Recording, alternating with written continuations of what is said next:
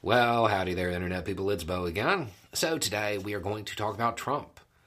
Uh, we are going to talk about Trump not being able to win a primary without Trump and not being able to win a general with him. There was some really interesting polling. Um, CBS News, YouGov.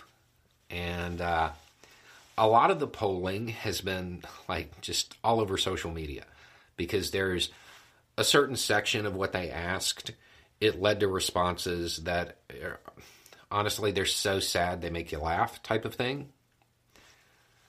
Uh, of primary voters, and it's important that these are primary voters, and we'll come back to that, but 85% said that they wanted a nominee who would challenge woke ideas. 66% said they wanted a nominee who would oppose any gun regulations. 61% said they wanted a candidate who would say that Trump won in 2020. And 57% said they wanted a nominee that would make liberals angry. Man, that is a policy driven party right there. Um, okay, but that's just the part that got splattered all over social media. That's actually not the most interesting part to me.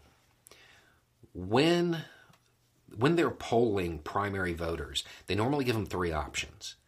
They say, I'm definitely voting for this candidate, I'm considering this candidate, or I'm not considering this candidate.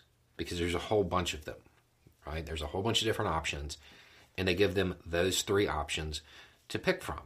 So what you normally end up with is a a front runner that has a whole bunch of people who have already decided they're voting for that nominee, that candidate. Um, here's what Trump has 24% have decided they are definitely voting for Trump. 49% are considering Trump and other candidates. 27% are not considering Trump. They won't vote for Trump. I mean, it is interesting that there are more people who have decided they are not going to vote for Trump than have decided they will among Republican primary voters. That's interesting. But at the same time, there's still half the votes up for grabs realistically, unless something wild happens, it does look like he has the primary on lock. It really does. But 27% not considering Trump. 27% of Republican primary voters. Primary voters are normally the most energized, to use a polite term. They are the people who are very much into politics. They are very adamant. And given the Republican Party over the last few years, they should be the biggest Trump supporters. They should be leaning in really hard on Trump because they're the most energized group. 27% of those people saying they're not considering voting for Trump means that among the general Republican population, let's just say that number holds and half of them stick to it. I'm not voting for Trump.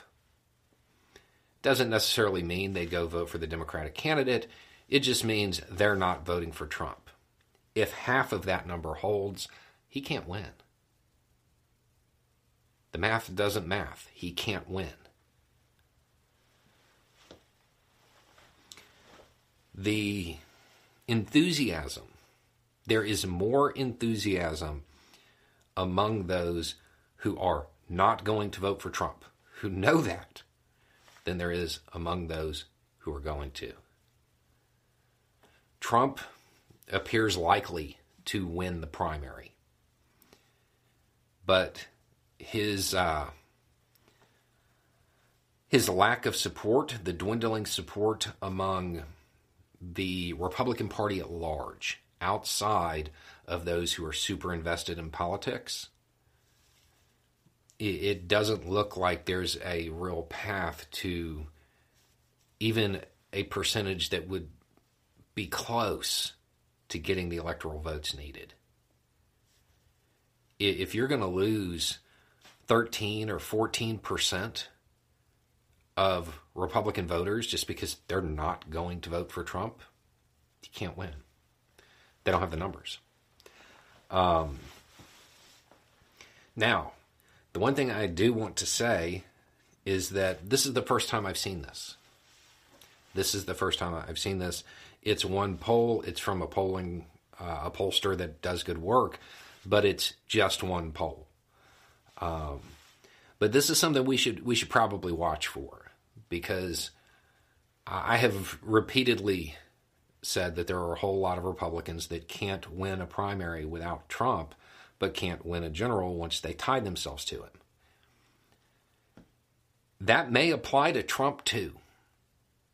That may apply to Trump too. It looks like it's shaping up that way because there are a lot of Republicans who are exhausted, quote, from the polling when it comes to Trump.